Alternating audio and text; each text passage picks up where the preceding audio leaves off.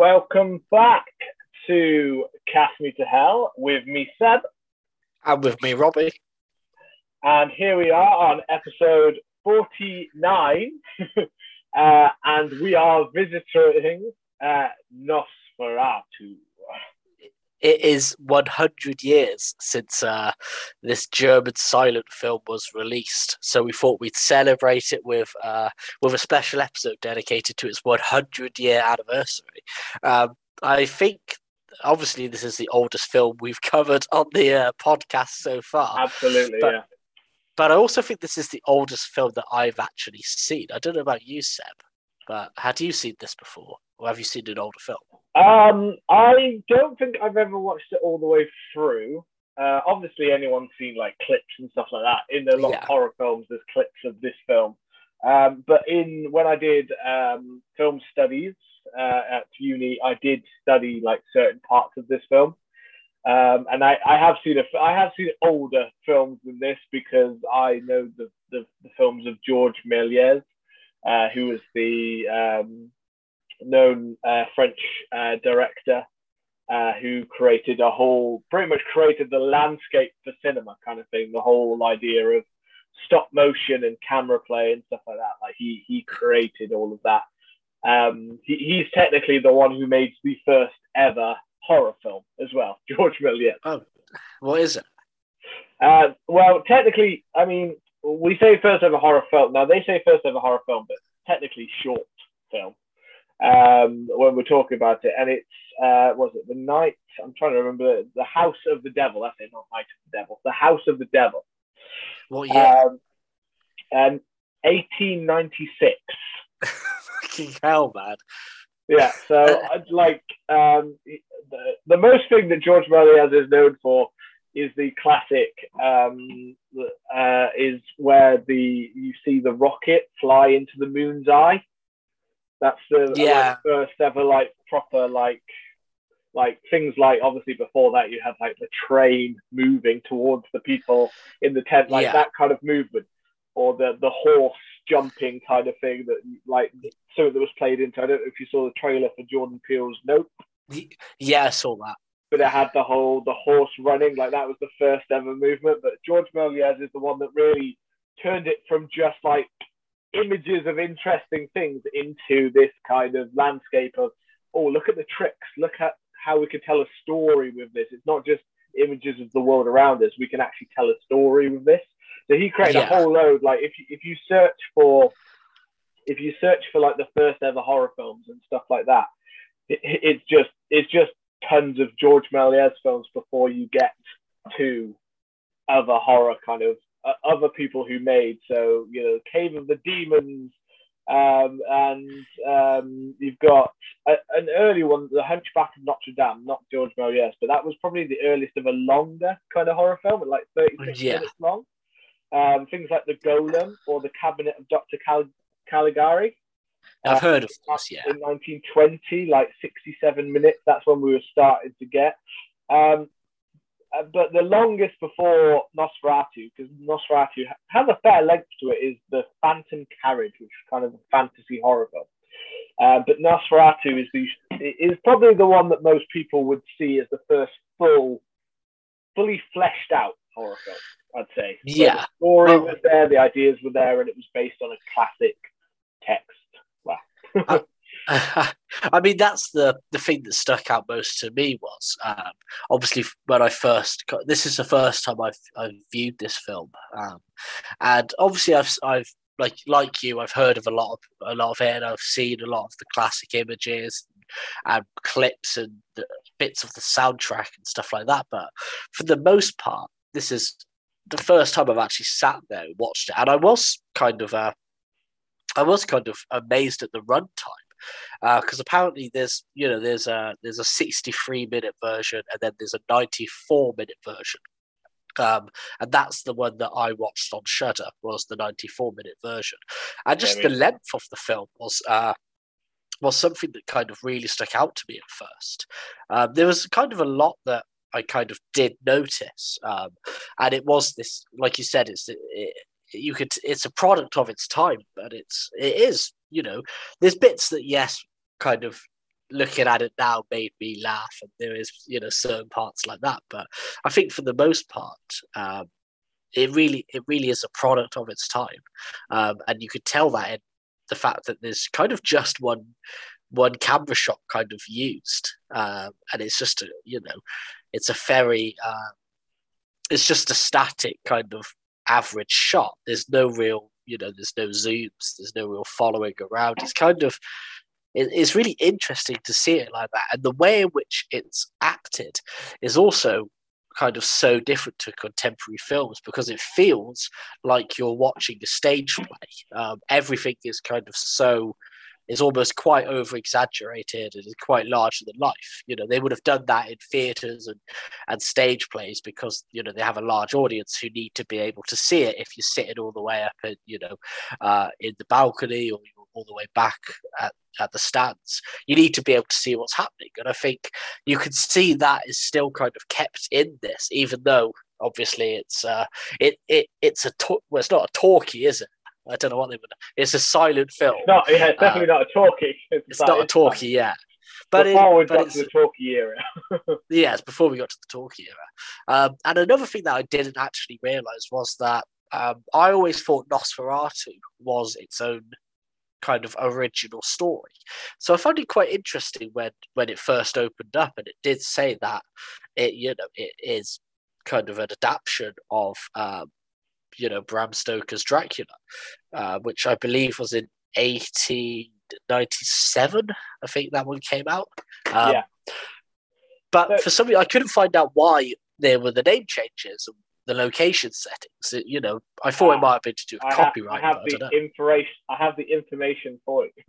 ah, thank you, sir. I have found that out. Um, yeah, it's, it's got quite a, an interesting history behind it. If I uh, step back a step, because I remember you messaging me during um, during watching it, saying that you mentioned feeling quite classy.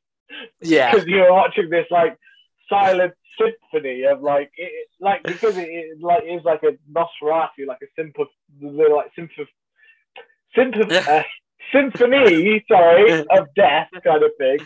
And, and the film does because it's a silent film and it has the orchestra to go along with it. I mean, this is definitely a film that Although me watching it on my screen, it felt a little bit underwhelming purely because I feel like this is the kind of film that you should be seeing on a big screen with an orchestra there playing along to you. But I yeah. feel like that would be a completely different experience. I feel like me watching it on my screen at home during the day doesn't really bring the life to this film that it probably needs. Um, yeah, I imagine watching it with an orchestra would have been incredible yeah, I feel like it's the kind of one that I would like um, ambition to actually see on a big screen because I feel like I couldn't really appreciate it. I couldn't draw it in. And sadly, I think for our modern day, it's it's a film that you literally actually have to be constantly paying attention to, whether yeah. it's the, the, the dialogue on the screen or the music or what the characters are doing there were lots of times when I quickly was like, oh, I just I just quickly need to look at my phone to, to do this, like someone's message me. I'm just quickly going to message them back, and I looked up and I was like, what did I just miss? what have I missed? um, so you literally need the classic cinema of like you're in a cinema, you're watching it on a big screen, you've got the music clear, so you can clearly hear the fantastic score and that you yeah. are just kind of drawn into it and there's nothing with your phone or your house or something going on. Oh, I quickly need to go and do that. I need to go. To... It's not that kind of film. You, it, it's not a film that is adapted to our modern day lack of attention. no, definitely, um, I'm with um, you on that. Um, but it's it's, it's a, also, I think, yeah. because it's it's it is 1922. Um, I think because cinema has gone on so far, I think it's you know, it's very kind of clear who the good guys are and who the bad guys are. You know, if uh, the character that came to mind for me was Knock, you know, um, the, yeah, the, you know, who is effectively the, um, Renfield, estate agent owner. Yeah, yeah, that, yeah. who's effectively Renfield, you know, um, and he just looks like Count Orlok. You know, he just looks like he he reminded me of like imagine like a evil Danny DeVito. He's kind of got that body like an egg. He's got like the wild hair, and the whole time I was just thinking like everybody else in this film looks relatively normal apart from this one guy who's so kind yeah. of freakish. Well, that kind of that kind of plays into the plot later, doesn't it? That they believe yeah. that that Knock is this uh, this evil presence in their that has come around in their village.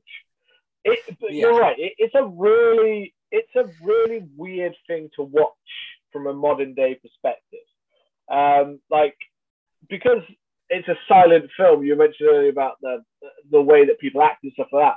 But it is like in silent films, they had to turn up everything. Kind of had to be turned up visually. So emotions, act, actors have to be more more clearly emotive in the way that they they act, and they have to be a bit over the top to really show the audience their feelings without speaking. Yeah and you know, outside of the continuous like subtitle dialogue we get throughout, given to explain the story and and dialogue, um, like this is uh, this is why some people kind of struggle, I think, with these kind of classic films because everything seems a bit what we'd probably call maybe a bit hammy, a bit yeah. overacted, and it, it is something that continued like it, it kind of continued in like classic films. So even films all the way up until say the 50s and 60s some people I, i've heard say i can't watch classic black and white or i can't watch early like color film because the acting's just so kind of over the top. But that's because those actors grew up with people like max schreck here um you know kind of doing that kind of acting. That's what they thought acting truly was at that time. There was no such thing as like there wasn't so much of acting schools and acting academies and coaches back in the 20s. It was no. it was something that you kind of did based on theatre and play, like you said. So everything is a bit turned up to really show that emotion level. Um, and it's very clear, like I think you know, it's it, it for, for instance the the wigs are very clear that you know it's part of a costume and uh, uh, and like you like you said today, you know, a lot of the a lot of the effects and a lot of the stuff like that is mostly you know amazing. It's it's very if you look at some actors and actresses that do sometimes wear wigs sometimes it can be hard to tell if it's a wig or if it's actually the hair. You know, costume and prop designs are kind of so far advanced now that we have that. But back then, you know, it, it's very clear where you know who's wearing a wig, and it, it does have this kind of stage play feel to it. But then I, I guess that's you know that's that's part of the charm to it. Like you said, that's how it was when these films were coming around. Um, most yeah. people probably wouldn't have had a chance to to go to the cinema to see films as much. It wasn't like you know we had blockbusters coming out all the time. Uh, so oh, no. you would it was, probably it was an event yeah. back then. It was yeah. a it, it was classic. it was a classic thing to get to go. it was a very classy affair. You know what I mean? 1920s people used to dress, you know, like not they don't do it anymore, but in the theatre until you know for quite a long time people would go to the theatre dressed up and in the cinemas as well, people would still go to the theatre, like cinemas, theatres. They would go dressed up in their classiest clothing, and it would be a real event. It's not like it is now, where you could literally show up in your, your Adidas tracksuit, just like lounging about, like basically eating like a looking looking like you've uh, been in an absolute state all day long. Like, yeah, I think we should bring it back going to cinemas and like um, tuxedos and top hats, you know, like Bugs Bunny yeah. and Daffy Duck and stuff like that. just walking I mean, yeah. the cinema, yeah, wearing, you using just have a tux on every time. A tux, a yeah. cake, a cake, a cake, a, tux and a cake. that sounds good too. A tux and a cake and a monocle. yeah, I, they, I mean, there were some moments in this film where I mean, I messaged you. Um, so, like we said, it we I don't think we we can really go through scene by scene. It is basically yeah. Dracula, but so we'll go through, we'll pick our highlights and stuff like that. Um, but and so there was a scene for me where um, I keep wanting to call them by the um, by the Dracula names, you know. You want me so, to uh, give you the? So, it's Thomas um, isn't it? So we've got so I'll go in a, in a little bit. I'll go into the the history of why this film is so mixed and the whole the copyright problem and the way it was yeah. made and why it is a Dracula ripoff kind of thing. I'll go into that in a little bit, but for now, um, so we've got Drac. Basically, Dracula is uh, Graf Orlok or Count Orlok, as many call him, and that's obviously Max Schreck. Uh, there are hideous walking corpse with bold, pointy head, pointy teeth, and long fingernails. Uh, Jonathan Harker becomes Thomas Hutter, uh, who is our kind of main protagonist that we kind of follow for a lot of the film. Um, and um, so that's Jonathan Harker in the original story of Dracula. Um, Mina Harker is Ellen in this version. So again, the Mina Harker of Dra- Bram Stoker's Dracula is Ellen. Renfield is Knock. So Renfield, that kind of crossover of who is he and what is he in that that way. And then uh, Van Helsing in this version is uh, Professor Bulmer. Bulwer. Yeah. Bulwer. So yeah. that's kind of the the change up that they did with the cast, and one of the many things that they did to kind of thinking that they could just slightly tweak from the Dracula story to uh, avoid copyright that I'll go into in a yeah. little bit. So anyway, what well, was saying? Sorry about. well, so obviously we get the you know we get it where um, kind of Hutter is passed off to um, to go to uh, Transylvania uh, because some Count Orlok, you know, from Transylvania does it. Um, and one of the title cards that comes up reads Count Orlok, his lordship from Transylvania, would like to purchase a nice house in a small town. And then it kind of says, it will take a bit of effort, a bit of sweat, and perhaps a bit of blood. and it's just like how it is. But then there's a there's a late there's a scene where you know he's on his way and he kind of gets to this inn um, and uh, he says that you know he, he's got to go to see count orlok and this is the point where i messaged you um, and because the whole film you know we say it's in black and white but the ver- the vision the version that i watched the vision the version that i watched kind of was had this yellowish tint over it um, i imagine yours was the same so it wasn't completely black and white. It had this yellowish kind of tint over yeah. it. Um, and there's a scene where he's in the inn and some the innkeeper says, You can't go out now. The werewolf is roaming the forest. And I'm 99% sure that because basically they show an animal for, in this forest, you know, just roaming yeah. around. Like a fox. I'm not well, this is what I think it was. I am 99% sure that they used a Tasmanian tiger for that, which was known as a thylacine.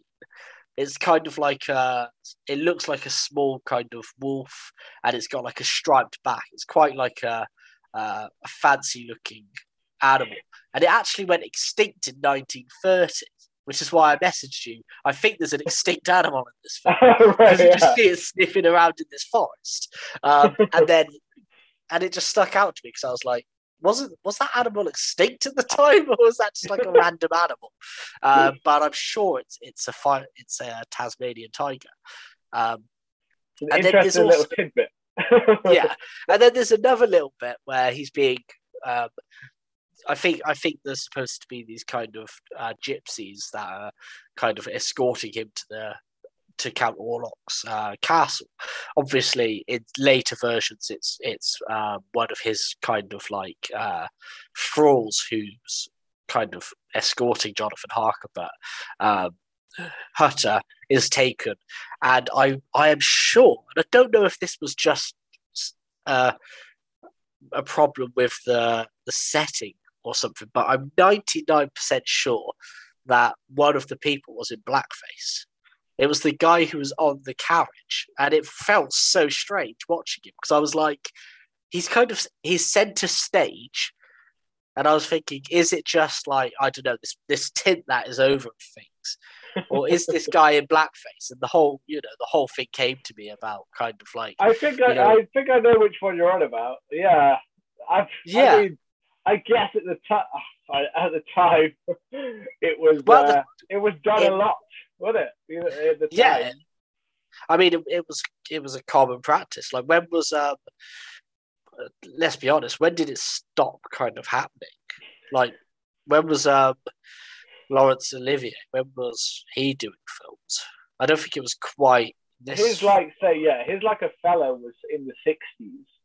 Um, that one, but even that, that wasn't the end of it because that was deemed as a masterpiece of the time. And really, you know, I always thought that was kind of the end of it. No, I don't. Well, I mean, oh I, yeah, it's, it's 1965. It still popped up in it still popped up in things since that point in history. Um, the whole you know blackface has kind of Yeah. like appeared. So I don't know. I don't know when it ended, but I I feel like it became I don't know when would it have become unacceptable. That's a hard point in history to pinpoint. I Yeah. wonder what- Well, even I I, don't know what you'd get if you went into Google when I did blackface become unacceptable. I, I like know, people just go, it was never acceptable. it was never acceptable, and that's the thing. It, it never was acceptable. But I always thought that Laurence Olivier was doing. Uh, I always thought that film took place in like the 1940s or something. And then Yeah, wasn't yeah. there a James Bond where um, Sean Connery is like does Jap- Uh, Japan Yeah, face, Jap- yeah, again, that was 60s. Japanese face? That was, yeah, um, You Only Live Twice. And he Yeah. has that proper jacket. I, I, yeah, there's definitely, after the 60s as well, there's definitely lots of examples of blackface still being like very Yeah. current. I mean, I don't know if it was something that definitely happened in this film, Or Uh, if it's just a tonal thing. or if Um, it's just a tonal thing. But I was kind of, but it made me think like, you know, I'm watching a film that's a hundred years old, and it, and I, d- I don't know. I think because this was such um, a new kind of thing to me, watching a film that that is this old. I mean, I don't think I've seen many films that are probably before the 1960s. In all honesty, um, so seeing something that is this, and like you said, looks more like a stage play, and I didn't even expect there to be a symphony score alongside of it. You know, when I'd heard of silent pictures, I was under the impression that it was basically mostly silent for the whole thing. So it Yeah. kind of came as a surprise to me. Um, but those Have you never those were- seen, I don't know, Laurel and Hardy or, you know? No, I those don't think I've kind ever of- seen Laurel Hardy. No. Oh, right. yeah. There you go. So yeah, things like "It's a Wonderful Life" or Oh, I've seen. It's a, not silent, but those were made in Yeah. the forties. yeah, I've seen. It's a Wonderful Life. Um, Yeah. So But, yeah, I um, guess you mentioned about uh, I found I found quite interesting was color in the film, like you mentioned about that kind of um, that kind of like sepia yellowish orangish tone. Um, but obviously, um, it took me a second to because there's a scene when you first see him uh, when he's underneath the little tunnel yeah, when you first see um, Count Orlok or under the little tunnel there, and I remember thinking in my head like, oh wait a sec, like I, I because it's very hard to tell um, day and night, day and night. Yeah, it really is. and uh, but then I realised that they've actually done it on the film to show you day and night. I just didn't it didn't click straight away.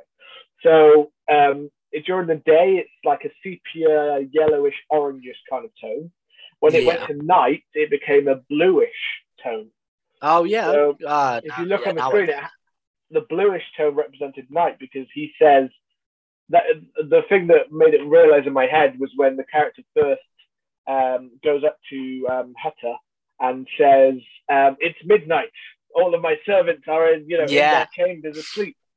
And then I suddenly realized I was like, "Oh yeah, it's not. It's blue now. It's not. It's not that yellowish kind of tone. It's now gone blue." And I hadn't clocked that.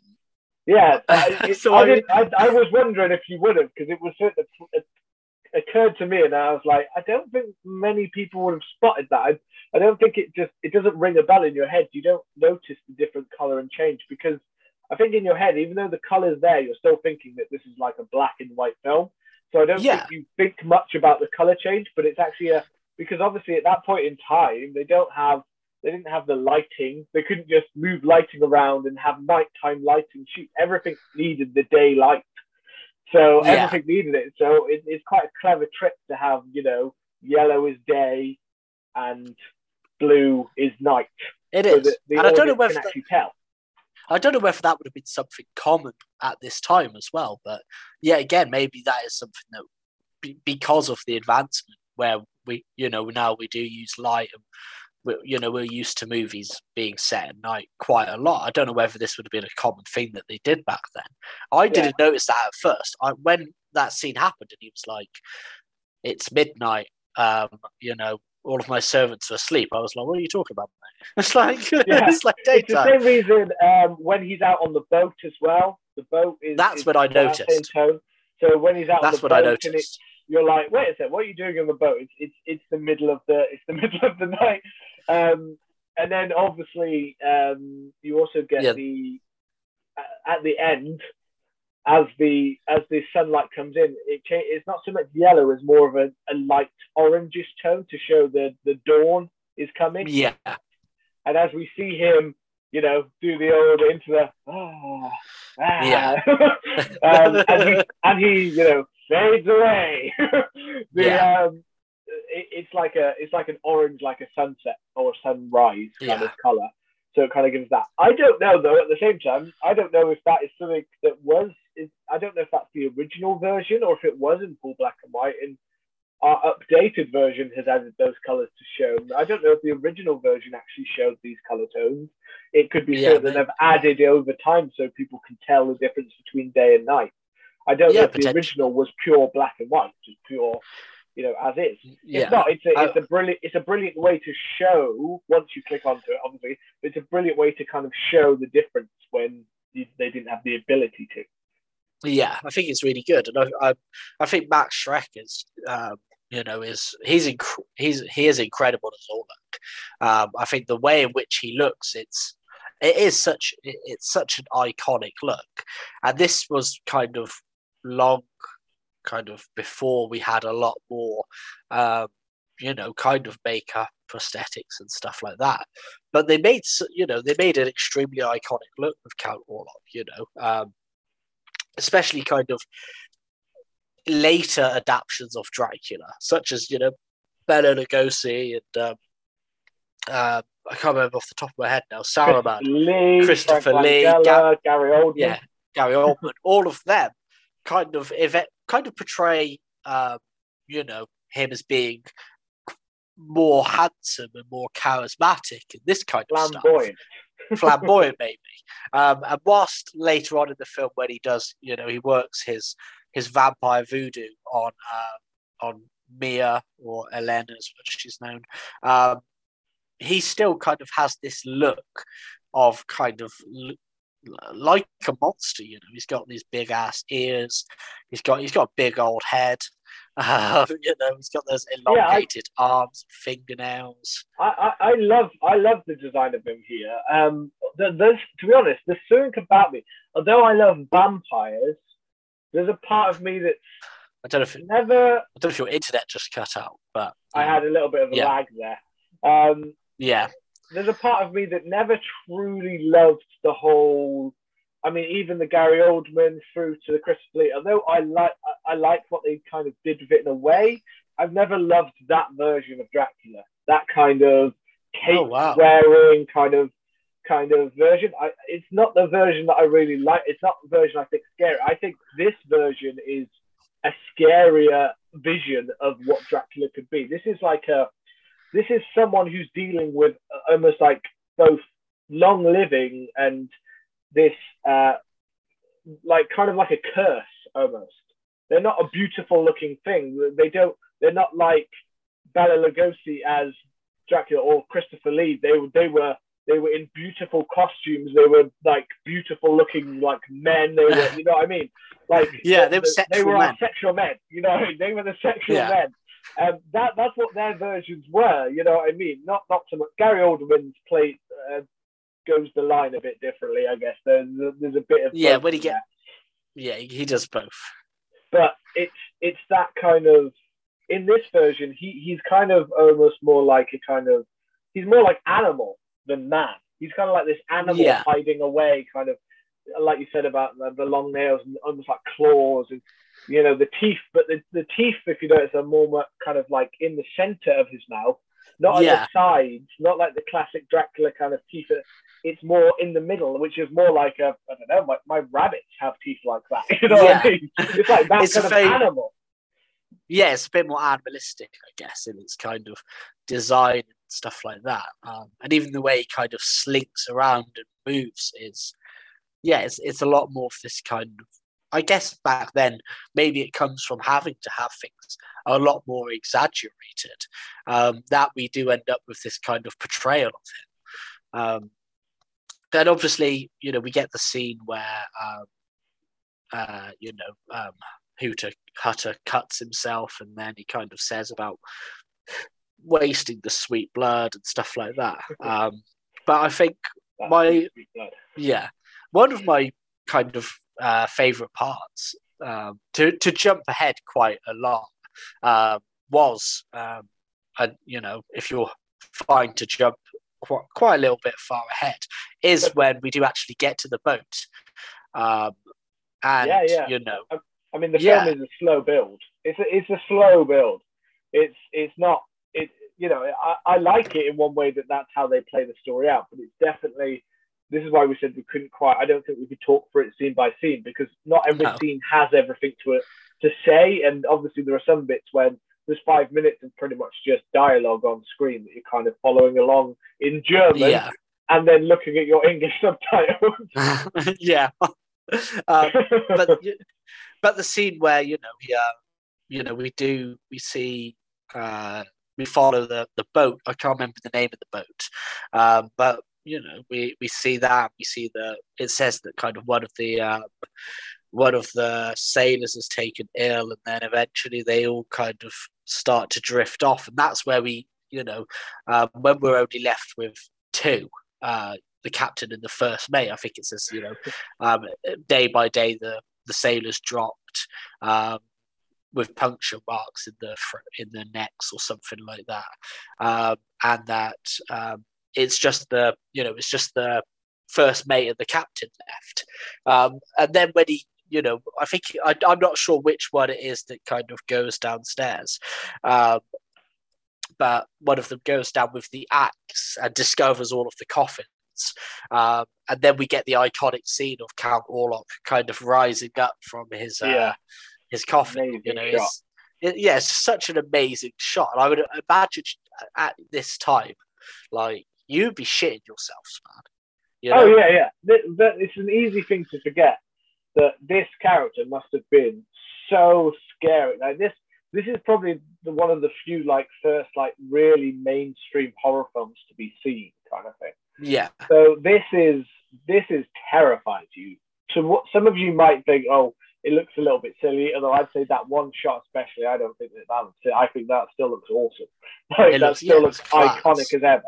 Um, it, I don't think that one comes across cheesy. He looks scary. The slow movement up, how, how visually how to create that must have been because the, it, this was before even stop motion was a major. Like as I said before, there were there were parts like George Méliès, but that was to create like a three minute short film, not to create a whole yeah. film where you had to lot of these. I know that they had to do things like they had to do like film cells on top of film cells to kind of lay them on top of each other to create that quick yeah. movement. So they had to they came up with some techniques in this film that were used for decades after. but I don't know how they would have done that because, like you said, you can't see wires or anything like that, and it looks as if it's just such a smooth transition. It's not like choppy, you know. It looks so smooth, him kind of rising up. Um, but it is. It's such like a. It's such an iconic scene, and I think it's just amazing how we just you know um, how and, and like you said, all of the kind of the deaths in this and stuff like that were all kind of off screen, but it's the it's still the implication, you know, and you know yeah, something it, It's a building, like well, like I said about the slow build, but when it actually starts to get to the deaths and stuff, it becomes a proper kind of. There's lots of deaths, and I think at that point in time, especially, you start to get more and more anxious about what's happening and why is it happening, and questions about what is going on and them happening and I love the links to um, I love the links to like the uh, Black Death. Yeah. Um, well, the idea, as he arrives at the town, yeah, they start yeah, saying that the plague was spreading, and yeah, it's amazing. So the bites are just I, idea, and again, it links to that whole idea of his teeth, like like I said before, kind of rodent-like teeth. So the marks yeah. wouldn't be like the classic one where you've got two wide marks far apart. The marks on yeah. the necks are more like the classic kind of of rat bite. So they're really thought about at the time that they the the, the, the time because this is meant to be more like the 1800s kind of point. They're thinking about yeah. the Black Death and they're thinking about the plague and they're thinking about how can we play this out. The, the idea that um, Nosferatu was the Black Death. Yeah, um, it's so cool. And again, Nosferatu, and that's another thing I, I said about like the Dracula thing. Nosferatu is such a cooler name than Dracula. I'm throwing it, it kind out. of is, isn't it? I kind of Nosferatu, uh, Dracula. Yeah, Dracula. That's how I feel, but it doesn't. I don't. I never thought Dracula sounded scary, but Nosferatu, that sounds scary. Well, I think Nos, I think Dracula sounds good as a name for an individual, but Nosferatu sounds better as for like a name it's as a vampire. You know what I mean? Like oh, the Nosferatu. You, know? yeah, it's a pretty, it's a, it's quite a terrifying name, isn't it? Um, it, it, is. It's, it, it's good. I, I, I loved that part, but yeah, I, I love that part. There's a, there's a part when you know, obviously, and again, this is like jumping ahead a little bit, but the when he's in the town and they're living in the village and stuff. But just to link to that part about the like the Black Death, I loved one shot when you see all the pallbearers coming down the Yeah. street. There's like Yeah. four of them in a row behind each other, and the coffins are just starting to pile up. Obviously, this is once he's there, and the, the body count is starting to get much larger. yeah, But I loved that shot, the shot of them coming down the street like that. I was like, that is such a beautiful shot. yeah.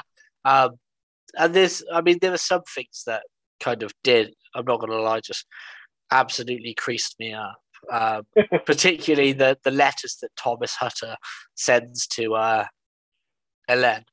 It, you know, there's I can't remember what they're like, but they're basically just like I'm alone in this strange castle, and it's very weird. And then the next one's like, this is literally one.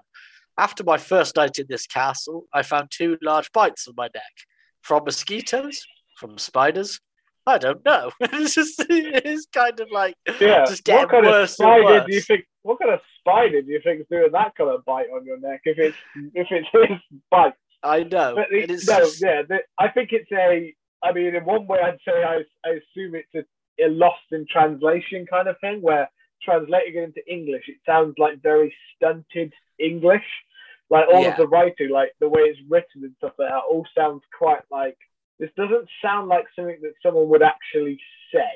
This doesn't read like real dialogue. like, or That I so that's funny. not how someone would write a letter. It's quite humorous. I mean, the Hutter character in general, I feel that he is. Uh, we were talking about that over exaggerated, emotive kind of. His character is very over exaggerated. like Yeah. the, the actor kind of portrayed it in a very kind of.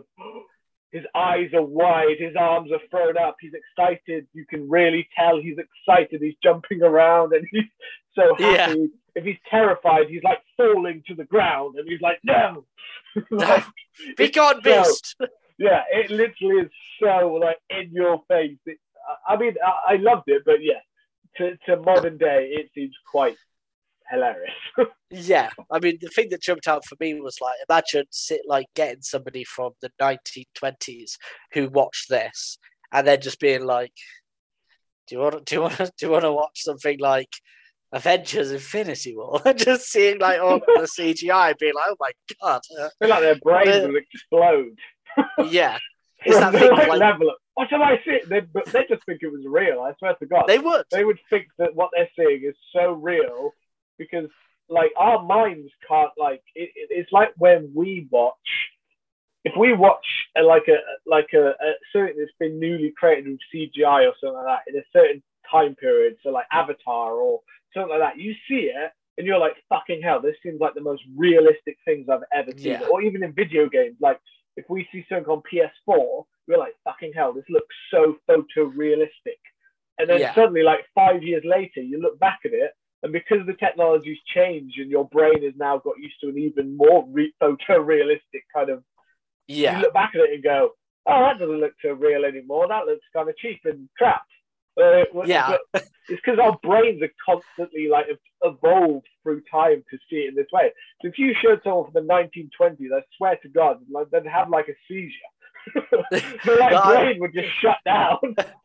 like going back to what you were saying, though, it's true. Like I remember, um, I remember getting a PS2, like my bro- my, my older brother Chris getting a PS2, and I remember playing Onimusha Warlords and being like, which was a launch game for it, and being like, oh my god, this is like photorealistic. Like nothing's ever got to like gra- this is the peak of graphics. Nothing's going to get better than this. And then looking back like 20 years later, it's like, oh, I could probably do that on my iPhone. You know what I mean? I could, like I could just play that on that. You know, it's yeah, it's true. Like we we kind of adapt to kind of where the technology is at the moment, and then we kind of struggle to think like, how can we top this? And you'd be watching Nosferatu in 1922, like, how could you possibly top this? How could yeah, you make a creature exactly. more disgusting than How could you make this better? But at the yeah. same time, there's also the test of time and the fact that although not all elements work, it's amazing that a film that's a hundred years old and some part yeah. of it still actually stands up as like that rising or the the floating coffin or the or just the some of the shots and camera angles and stuff like that. The fact that they still hold up a, a hundred years later, and you can look at it and still say that is actually still stands as great art, is an yeah. amazing thing. You know that that, that his character, he, I think that the whole the the Nosferatu, the Count Orlok, the fact that I I still kind of in a way think that that's possibly one of the best interpretations of a vampire after we've been oversaturated for years yeah. with TV shows, games, movies of vampires. And I still think that that's still visually one of the most stunning versions of a vampire. I think it's like, shit, how many yeah. Twilight won't be able to see that in a hundred years. Twilight we never know. yeah, but you know, but I agree with you. I think it's it, it's kind of power to the film you know, and it and its power to it as kind of an art form. Because even like like I said earlier in the episode, I was expecting there to not be any any sound at all. Um, but uh, the scores beautiful, you know, and I, I am huge for film scores. Um, and just the whole orchestral sound was was amazing, and it was great that you know everybody had their own kind of theme almost, and you know, the music changed when Orlok, Orlok was coming on, and you know, and you could sense the mood was changing, and just the way in which it, it, it it's paced and the way in which the music goes along, the score goes along with it was just like even even a hundred years on, it was just incredible. I mean, people who probably played on that score are most likely dead now, which is pretty well, freaky. But, but it's still holding up, you know. Well, this is the interesting thing, though. That's not the original score of the film. So, yeah. um, because as you mentioned before about silent films, that you didn't necessarily think of them of having a score and things like that. Well, when this film was first presented, it was presented on a screen with an with a with an orchestra playing it. Oh wow! With a conductor who'd made music for it, um, but the original, that original, uh, those people have tried to recreate it. That original score, that wasn't recorded or anything. That was just a live score to go along with it. There was no music. Yeah. Because you you couldn't edit in music in the original. Oh way. wow! So films used to have like people playing the music that was set for it. Um, so there's there's no recorded version of the original version of the song. And there are like really? five or six different versions. Like you, you can go out there and you can find like, I believe if you get like the Blu-ray something, there's like four different versions of the music that you can have. There's even one that's more like modern, like up bass, upbeat kind of up bass, like more like a kind of a step you know, soundtrack. Dubstep. yeah. yeah. Um, but yeah, so it's really interesting the things that were kind of lost in this kind of production, the fact that this film still kind of is here is actually also because a lot of the films of that time, people don't have copies of some of the films from that time. Like they're gone, they're lost in history. Yeah.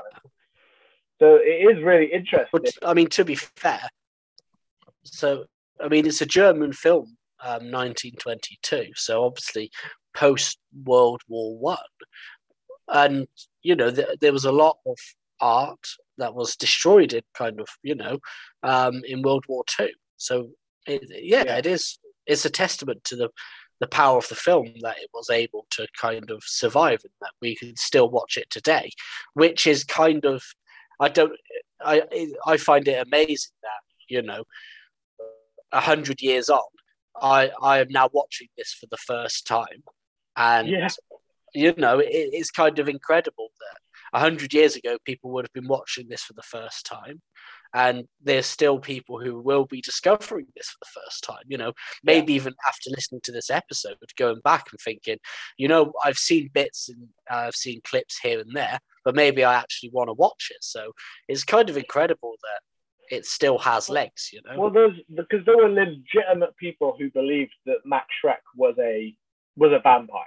Like there's a legitimate like, at the time people believed he really was, but there was actual legitimate conspiracy that he was such a kind of a strange kind of person that they believed that he actually was a vampire. Uh, his last name, for instance, Schreck, and not not the uh, yeah not the donkey and Shrek kind of variety of Shrek, but the the that um, he his last name in German, Schreck, means terror.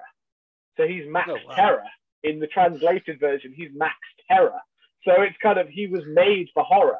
There's even a, yeah. a, a, John Malkovich and William Dafoe film where William Dafoe plays Max Max Schreck, which I haven't yeah, seen, and I now I definitely want to watch it. Where they took this concept of the idea that there was so much uh, there was so much idea surrounding that he might really be a vampire that that film is both uh, how they made Nosferatu, but they've also mixed in the plot idea that in this version, though, Max Schreck really is a vampire. That's why really? they're wanted. yeah, that's what the story that is. It's not. It's not a legitimate biography about the film. It's actually yeah, I heard about mixed that together. Apparently, I heard about it. Was awesome, but you was it. Is it uh, Shadow of the Vampire? Isn't it? Yeah. Um, so I, I probably want to check that film uh, out now. The Shadow yeah. of the Vampire. I mean, it had William Dafoe William... as Max and we know William Dafoe hangs dong, so there was a bit yeah. definitely some dong hanging in that film. uh, whether Matt, Matt We're Shrek hang dong, we don't know. I, am assuming that one was lost in history, sadly. Uh, there's, the, there's, an yeah. uncut, there's an uncut version where literally most of the film hangs dong. he just hangs dong. Yeah. And so does Knock. Um, and that's another funny bit is when they kind, you know, um, is one of the things is that in this film is the the version of Van Helsing that we get in this, which is um, Professor Wilbur, whatever his name is. I haven't got it on hand. Let me have a look. Um, yeah, uh, uh, I had it. Professor Bulwer. Yeah. I love that there's a scene where they're looking at the bodies and he's like, you know, uh, um, here, here's this man dead. Puncture wounds to the neck, we have a vampire, sir, like that, and all the and all the gentlemen around are like, yes, a vampire, one hundred percent. Um, and it's like one, I like the fact that everybody's just like, oh yeah, it's definitely a vampire. Whereas in a modern day film, if you were like, there's a vampire, people would be like, nah, don't be, don't be yeah, stupid. fuck off, mate. um, and then the second one is, then they're like, Knock's a bit weird looking, isn't he? like, and then they chase him, and they start throwing rocks at him. Yeah, no, I, I love like... the um, I love the part with the professor where he just he keeps showing his students like the the Venus flytrap, and he, he yeah. shows them a range of different animals. And every time he shows them the different animals and creatures and uh, you know, microbiome and, and all those kind of elements, every time he gets the same conclusion, pretty much of like a vampire. it's like he's continually having to make the same point. Right, I love it. Kind of hunter like a vampire. Like he has to prove he's already proved it, and yet he still continues to prove it. Like, do you see how everything's like a vampire except the vampire? That's actually a vampire.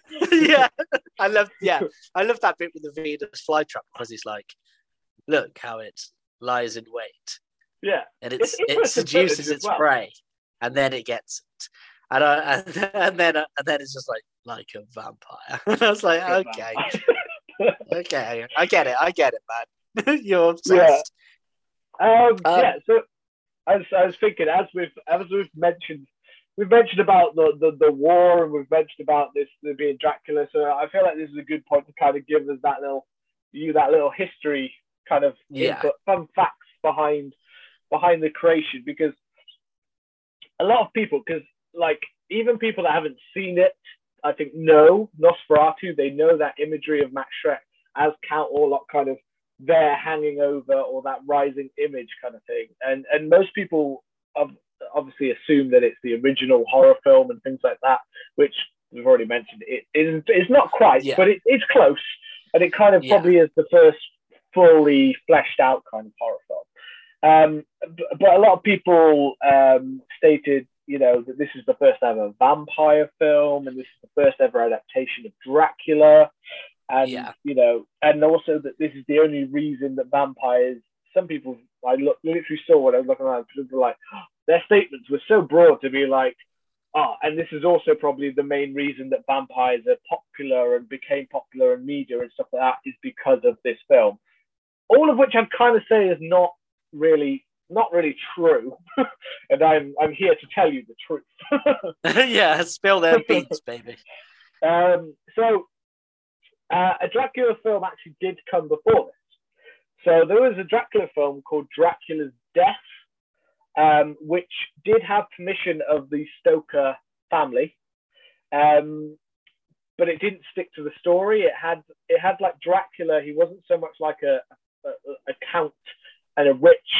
He was kind of a, he was like a musician, and it okay. was based on like the nightmares that that the that the um that the char- the female character was having about this creature coming in the night. Um, but the film no longer exists. Uh, oh. th- there's no copy left in the world of it, apart from a few stills. So although this was technically the first ever vampire film, no one, I don't, I'm not sure there's there's basically no one alive who's ever seen it anymore. yeah, I wonder what happened to it.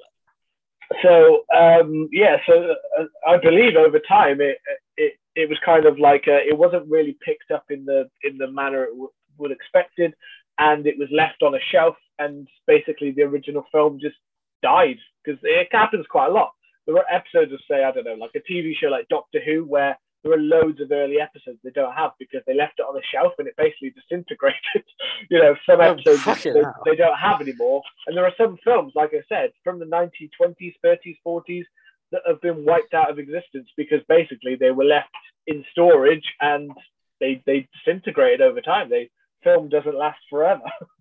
Wow. Um, so, so the, the, the backstory is basically that um, they made this. Uh, Purnell was the film studio. Um, yeah. So Purnell was the film studio, and um, they, they they liked the they wanted to create a Dracula story. Um, because uh, during World War One, the owner of the company, his son, during World War One had, had met a farmer um, while he was in France, and the farmer told him the story of how his son was a vampire. So his, okay. the farmer had told him this weird, strange story, which he thought may have been uh, inspired by reading Bram Stoker's Dracula. And he had this weird tale of how there was this strange boy in a basement who, who they believed to be a vampire. Now, many believe like based on the story and the way they described it, that he probably was just someone with a disability of some kind. Oh, but they described it as a vampire, um, yeah. and this made him want to make a vampire film. So um, when this this film studio came to be, the first thing they wanted to create was Drac. They wanted to make Dracula. Um, however, they didn't want to pay the Stoker family for Dracula. they didn't want to pay for the rights. Well, there's two ways. Some people say that they couldn't get the rights. Some people say that they couldn't. They they didn't want to pay for the rights. Yeah. Uh, more seem to say they didn't want to pay for it. So basically, they have the idea that if we don't want to pay for it, then what we can do is we can just slightly alter everything about the story, and then surely we're not infringing on copyright law. So they changed all of the characters, like we mentioned. They changed the setting. they changed yes. the setting from England to Germany and said, yeah, that's good enough. They, they tweaked things like him having, you know, the big castle and stuff like that, making it less obvious that he has certain things like that and certain traits. And but they pretty much kept most of Dracula's traits the same, except for the fact that they made him more monstrous and less yeah. kind of as I said, kind of the flamboyant. um, so yeah, and in response to this, um, Bram Stoker's wife, after Bram Stoker had passed away, um, now obviously the original film, Bram Stoker's, it wasn't actually very profitable. Yeah. Um, it, it, he didn't actually make he it didn't make Bram Stoker a wealthy man. Um, he he had uh, obviously he'd created this and it was hugely praised by you know Arthur Conan Doyle and people like that, and all spoken so highly of this novel, saying that it's terrifying yeah. and scary. But um, it, it, wasn't. It wasn't really a case of. It, it wasn't making a lot of money, so they over the years, you know, certain things, but it, it, wasn't a great success. So when Bram Stoker's wife found out that there was a film being made that was basically Dracula, but they'd received nothing for it, what she tried to do is she literally insisted. She she sued them, and literally the insistence on the suit to sue them was literally to say you didn't even try. So basically, we're going to destroy every single copy of this film. Oh wow! So she wanted them to literally destroy all evidence that this film ever existed. That was basically the idea. Um, yeah. But luckily for Nosferatu fans, uh, that was uh, only that would have only been legally legal in England. Okay. It didn't apply in Germany, so they didn't have to do any of that. They could release nice. it in Germany. I believe that's why it didn't really have as much of a release in England because it was banned in that way. But in other countries around the world, mainly in Germany, it was you know it was seen and viewed and you know terrified the masses.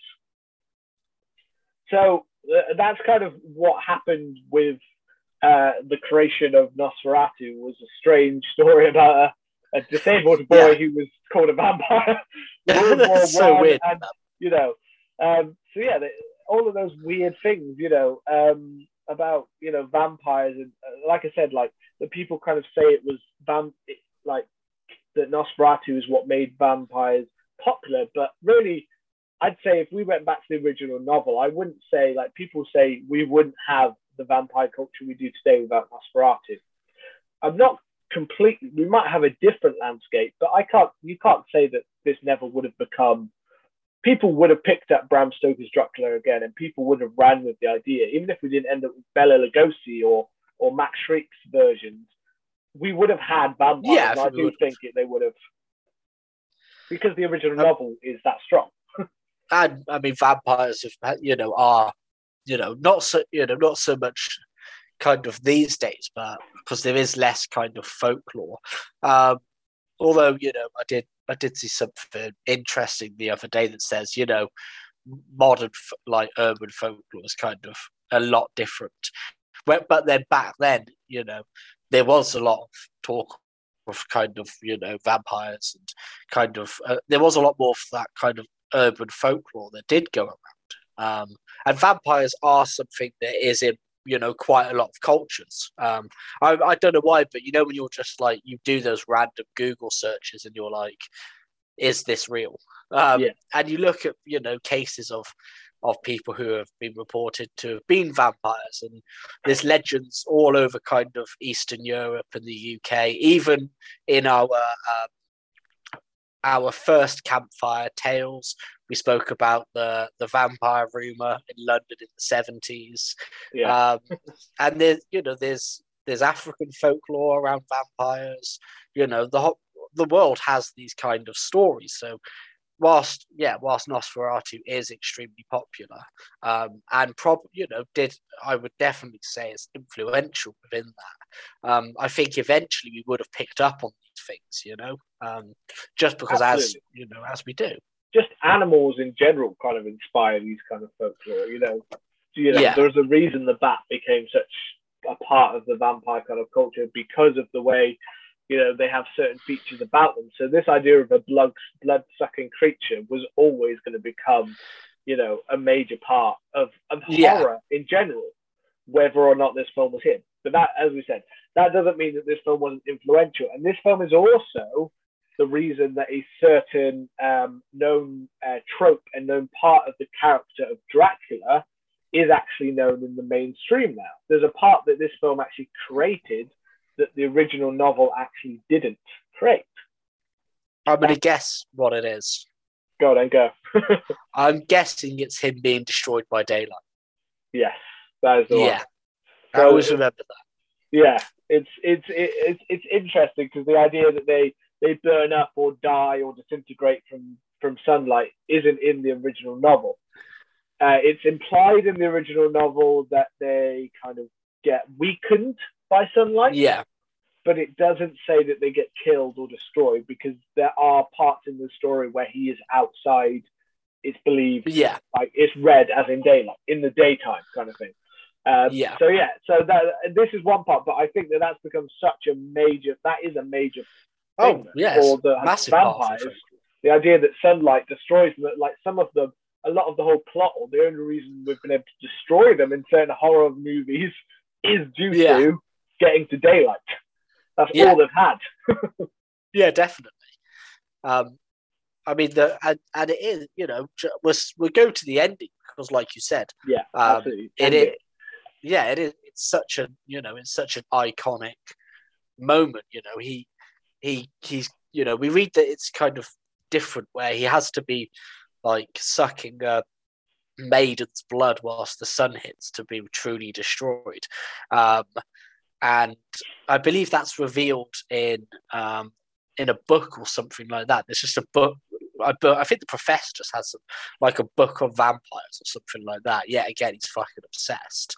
Um, and um, it, you know, it's that bit where you know he's kind of he's all he's uh you know he he buys the derelict house opposite, um, and he's kind of f- through that the kind of bar you know the bars on the window, that kind of iconic look thing where he's kind of staring out, he's hypnotizing uh, Eleanor, and it, it you know what it really reminded me of. Um, it was because hit the hit the look himself, Count Orlok, is very uh, kind of you can see that Salem's Lot.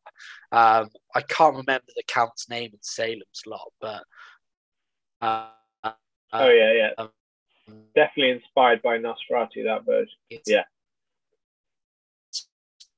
By, by Count. So this, um, and that is, you know, it kind of comes from this scene where you know Nosferatu, Count Orlok, is kind of uh, making Mia open the window, and then he kind of glides through. You know, it's it's such a yeah, it's just such like this iconic image, you know. Um, and as it when he as he kind of gets stuck in, you know, the sun comes through, and then he kind of disintegrates. You know, he, he hits that thriller and then disintegrates. It's the it's the modern day equivalent of like hitting a dab and then get and then like dying of a heart attack. You know what I mean? Um, it's just so. It, uh, it, I mean, at the time, this probably would have been amazing to see, you know, because, like you said, I think it's that how they how they used to mix over um, uh, an actual Yeah. Kind of like two different stills, wasn't it? Two different images to make it so that the background stays, but he disappears when they kind of overlay them. Um, so it would have been, you know, it, it, it would have been amazing to see, like the like imagining, um, you know, when a bit later with the Universal monsters when they saw the Invisible Man. You know, it's that kind of thing that they must have done for that. It just looks so fantastic. Yeah, it, it's it, it's it's an amazing, uh, uh, amazing fact. I I do really love the fact in in in this with with his character, especially as as we're at the end kind of thing. Uh, one thing I do love is the the fact that he kind of shows a slight love for Ellen, but he can't fight that animal instinct inside of him, and that is ultimately Yeah. his downfall. It's a it's a classic. It's a classic part of a story of a tale. Obviously, links in Dracula within Yeah. that, but it is still a classic part of the tale. This kind of the downfall of it of the creature, but the love is the love is kind of shown quite here as well. So I do love that part of the story. Yeah, uh, but I mean, there was some stuff that obviously hasn't carried over from the, um, you know, from the from the novel and being adapted as well as it potentially could, um, Oh, and yeah, that is this definitely. kind, you know, a lot of the romance and uh, underlying romance of it. Um, but I guess that probably more comes down to the limitations of diet, you know, not being able to have as much dialogue um, and having to tell a story in a kind of a different way, potentially stripping away certain elements to focus on, you know, visual storytelling as opposed to, you know, dialogue and written lines and that kind of stuff. Yeah, go for. Go for a little wonder for the house. we got a little bit of a connection where I haven't seen Robbie's video in a little while. So um, yeah, it's all right. It's all right. I think we've we've kind of summed up our ideas there. We're just seeing if it would change anything. But uh, yeah, so those on. Uh, if you see this on a video, you'll see me walking around, kind of moving with our symbol kind of playing in the background. Uh, I was just having a little mooch around to see. I don't, I don't know what suddenly caused a little bit of a drop there. Um, I can still hear you clearly though, so that's the important thing. So if you're listening yeah. on audio, you should be fine. On video, you might have a bit of a frozen screen. yeah, um, I mean, but either way, either way, I, I completely, I completely agree with that. And again, I'll go back to that. I love that part at the end where it, it, it explains basically that the Black Death has gone and that people are getting better and cure like they believe there was like a cure and really that like the idea that Count Orlok was that Black Death. I loved that part. That's such a good idea of bringing to real into this kind of story. Yeah, it's great. Um, I mean, is there anything else you want to mention whilst we're talking about it? Um, no, I, um, I know I, I, I looked, um, I, I asked people earlier, but I only got a few kind of people just saying that, you know, that this was such a, a legendary film and an iconic film. And um, someone mentioned about, uh, you know, Nos, uh, for R2, which I think they might have been referring to the TV series because there was a short lived yeah. TV series um, with that NO F4A2 kind of thing. That's, yeah. that's what they were kind of referencing on our social media. People like uh, the uh, the first, the Friday 13th section and stuff like that. Some of the people on our Insta. Um, but yeah, apart from that, I, I feel like this is one that maybe quite a lot of people in the horror community may know, but I wonder, have you ever seen it? And that's going to yeah. be interested. Come and tell us. I mean, so over on the on the Twitter social media lounge at CMTH podcast, um, I did I did put out um, the only reply we got was um, was from uh, Once Upon a Nightmare podcast. So go check them out. Um, and they'd actually recently watched it themselves, um, and they said that there, you know there was a there was a great story behind it with Bram Stoker's wife, which we obviously covered earlier about her trying to get the film to kind of be destroyed. Um, and then I told them it's the oldest film I've watched, and, and they said that the oldest film they watched was a W. F. Griff Griffith Griffith maybe. Uh, 1915, The Birth of a Nation um, which I've heard okay. is yeah. a pretty, I mean, is a pretty dicey film from what I've heard. Um, you know, I don't really, I think there's lots of kind of stuff that's a bit, you know, uncomfortable to watch these days. That's all that I've ever heard about it. I haven't, I don't actually know what it is, um, and it, I mean, it doesn't particularly sound like something I'm overly interested in watching, to be honest. Um, but no. I guess um, you know, so it Nosferatu had its release on. Um, uh, let me just find it here. So it was a hundred years ago, and it was uh, it was the fourth of March. Obviously, uh, this episode is out the seventh of March, so its uh, birthday has just been, and it's a hundred years old. Um, so I'm guessing we would like to say happy century to uh, Nosferatu. Um, and if you've enjoyed the episode, um, as always, um, hit the subscribe button and leave us a lovely review. You can now actually review us on Spotify. Um, they now have reviews, so please leave us a review on there. Remember to hit the following button or the subscribe button and come and let us know what you thought of um, Nosferatu over on Twitter, Instagram, and uh, TikTok at CMTH Podcast. And we will see you next week. Take care.